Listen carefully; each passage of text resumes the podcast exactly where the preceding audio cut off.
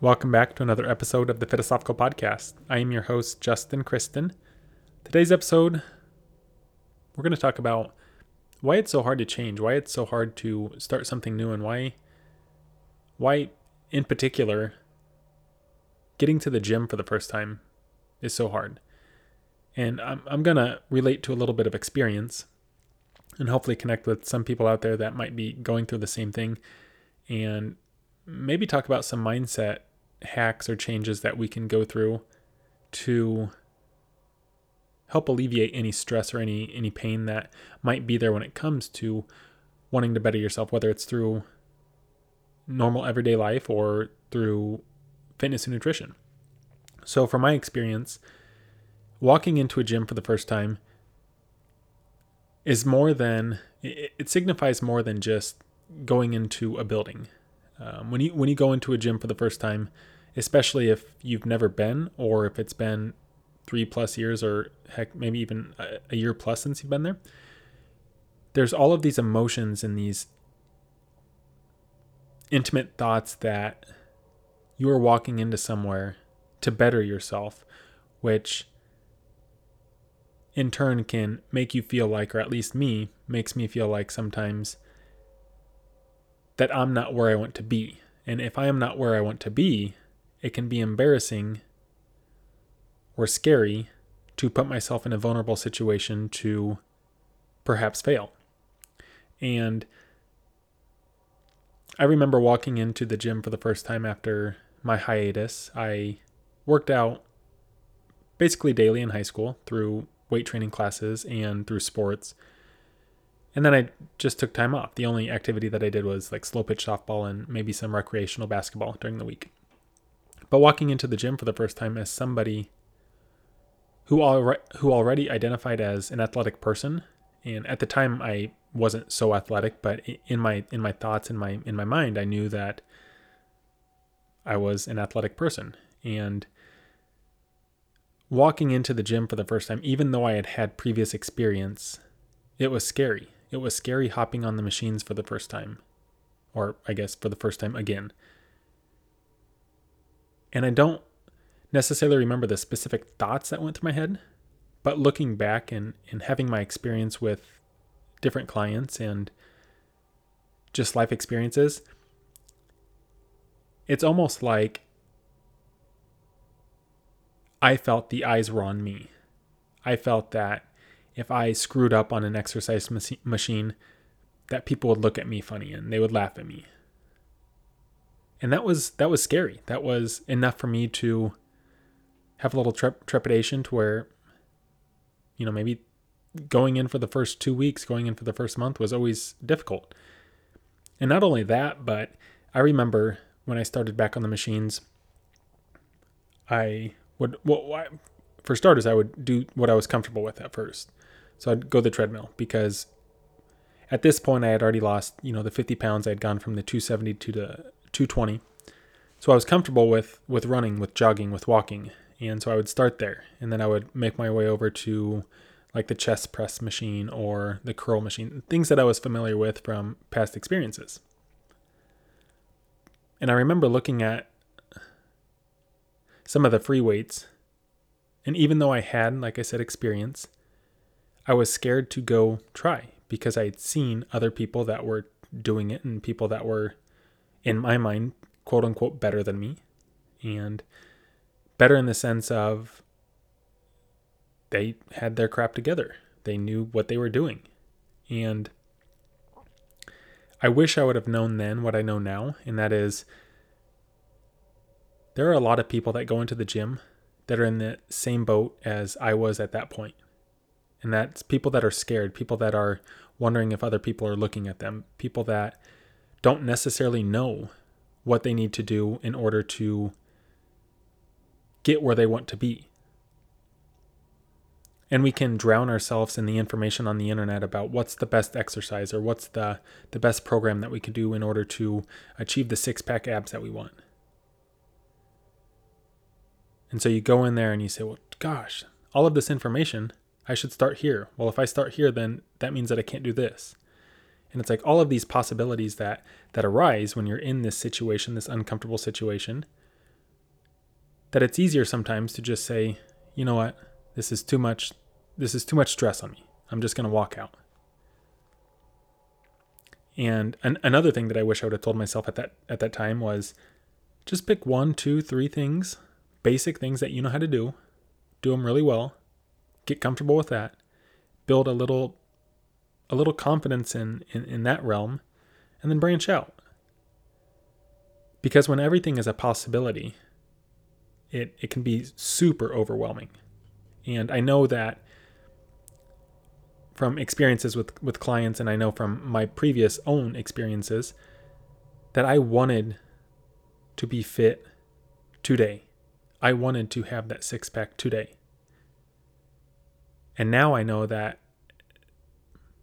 the cliche statement it's not it's not the destination, it's the, it's the journey. Because along the way, each and every step that I took, each and every month, each and every week that I went in, I was feeling accomplished. I was proud with my progress. I was proud of my progress. And looking back on progress pictures that I took,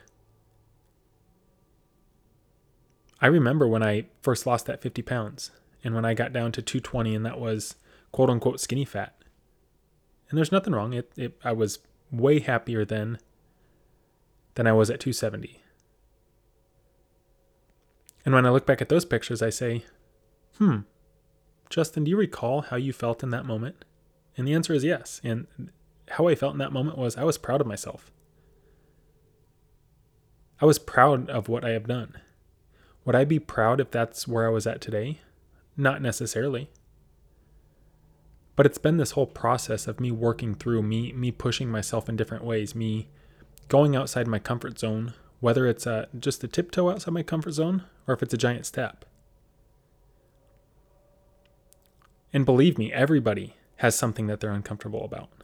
Everybody has insecurities. Some are better at hiding it than others. And that's something that a mindset hack that that I use almost daily and it's not a negative, but it's a it's a reminder that just because I'm feeling some sort of way about a situation, the other person or other people are also feeling that way. Maybe not about that particular situation, but they also have those insecurities or those background thoughts that are going through their mind. So if I watch a YouTube video of a a seasoned professional and I compare myself and I say, "Dang, I wish I could speak like them." Like right now, thinking about this podcast, I say, in my mind, I'm, I'm thinking talk clearly, talk confidently, which I guess is paired in with loudly or clearly as well, and present yourself in your ideas in the way that you want to. And so as I'm doing this, I'm also judging myself. I am also criticizing, not criticizing, but I'm also keeping a scorecard of myself. And I'm understanding is this good enough? And all I can do right now with this particular podcast is do the best that I can with what I have. And all you can do, all we can do when we're in the gym is do the best that we can with what we have in that moment. And over the course of the five years, over the course of the three months, over the course of the three weeks, even, things tend to get easier. Things tend to get less uncomfortable. Momentum is built, confidence is gained. And so when I look back at that time stepping into the gym, I remember those feelings. I remember those feelings of, I can't do what that person can do, or I don't know how, or I'm confused. But the one way to assure failure is to not try. It's hard to fail in the moment. Sometimes it's embarrassing.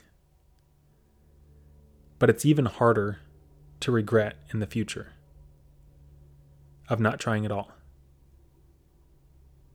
And so I'm dang proud of myself for trying, and I'm dang proud of myself for, for failing in those moments, but progressing over the course of time, because that has built that self confidence in me that I can show myself not only in the in the fitness realm, but in everyday life, as a parent, as a as a fitness coach, or as my career, as a friend, as a partner, as a as a whole person that I'm allowed to fail. I'm allowed to have my shortcomings, but I'm not allowed or I don't allow myself to not try. And my try, in some instances, are very, very, very small steps, very slow, and sometimes they're they're they're quick, big leaps. Just depends on the situation. Using this podcast, using my YouTube videos, using my coaching, piece by piece, I've been very slow building. But I do it because it still gives me progress. And and as the time has gone on, I've taken bigger leaps, I've taken bigger steps. I've challenged myself more. I've started to understand the type of load that I can bear. A good analogy with how much you should challenge yourself in a certain situation is if you're, I'm going to give a fitness example. If your goal is to lose weight, and let's say your your goal is to lose weight in the next month, let's say five pounds, and you say, okay, this is what I need to do. I need to go run five miles, and you haven't ran for 10 years. Let's say you go out and you run that five miles but when you're done, your muscles are so sore. You're exhausted. To where it takes you out of commission for the next week. So you did that big, confident leap, but it has allowed you or it has hindered you from continuing on for the next day or the day after that. So how much can we bear? How much how much load can we handle that benefits us today and tomorrow and the next week, the next month? How do we not wear ourselves out in the single moment, the single five mile run? What if instead of one five mile run, you did one mile run? Then the next day you did 1.1 mile run. And all of a sudden, by the end of the week, you've ran eight to 10 miles rather than just one five mile run. Building on that progress. What is that? What is that step that you can take to push yourself? To understand yourself of, of what you can handle. It's fun. Like it's figuring out life. It's understanding what what I can do and what I can't do. And if there's something that you can't do that you want to do, push yourself to be better. Similar to a yo yo diet, you can push yourself really hard for one month, but if that one month burns you out, and then the next six months you just go on binge eating because you remember how much you hated dieting, what happens if you just counted your calories today? And you taught yourself, hey, this is the method of doing it. Sure, I understand that counting calories is not fun, it's not easy, it takes some time, but do it for two weeks. It becomes easier. You start to realize the types of foods that you do consume on a day to day basis. And especially if you use MyFitnessPal, they save the recent foods. So why not start somewhere a little bit smaller? Rather than go straight keto, rather than to take all the foods away that you love, why not start smaller? And when you track that food and you have a cinnamon roll for breakfast one morning and it's 600 calories, you're dang right you better track that. Because it's being honest with yourself, it's setting yourself up for success in the long run. That could be a success to eat that cinnamon roll, or it could be a failure. One, one cinnamon roll never made anybody gain 100 pounds, and one salad never made anybody lose 100 pounds. It's what you do consistently over time. So, how can we challenge ourselves to be who we want to be, but also have enough understanding that the time frame that we're giving ourselves, has to be more realistic. So rather than wanting to lose 20 or 50 pounds in one month, how about 20 to 50 pounds in one year? If you look back three months ago, let's say April, middle, middle of April, what if you'd be 15 pounds less than then? Just by losing one pound per week. Would you be okay with that? I'm pretty positive you would be. Start small and do it piece by piece. Build momentum. Everybody's scared. Everybody has insecurities. Everybody fails. Sometimes it's fun to fail because it's a challenge that we can pose to ourselves for the next time. Oh, I didn't get that weight. I didn't I wasn't able to bench press that much. So maybe next time. I was almost there. Maybe next time. Then the next time you hit that weight, the next time you hit your goal, it's even more sweet. Cuz you can remember. I can remember back when I was 220 of the skinny fat. I was still happy. But since then, being able to push myself, I'm even more happy now.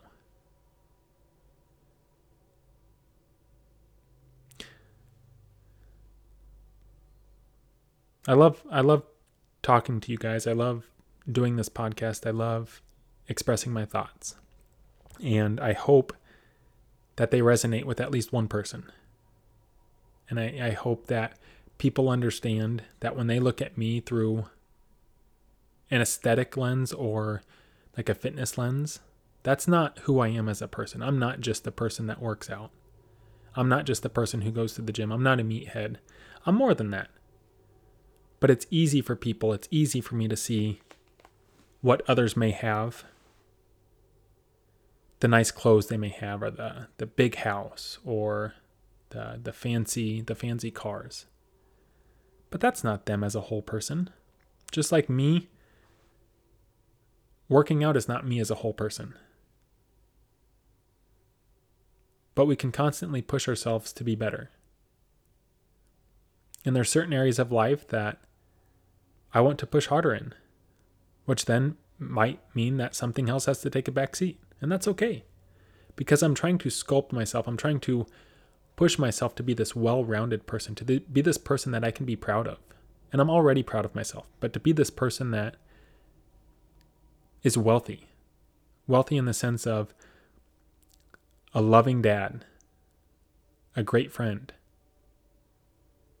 somebody that I can be proud of outside of just monetary value and looks, but as a whole, my career, my love, my relationships, as a parent, everywhere, as a son, as a brother, everywhere. And with that, that's where we're going to wrap this up. As always, if you have any questions, send me an email, justin at philosophical.com. And if you would like, you can check out the website, www.philosophical.com. And if you have any questions, don't hesitate. Reach out to me. And if you're looking for any sort of coaching, same thing, send me an email. Until next time, we'll talk to you later.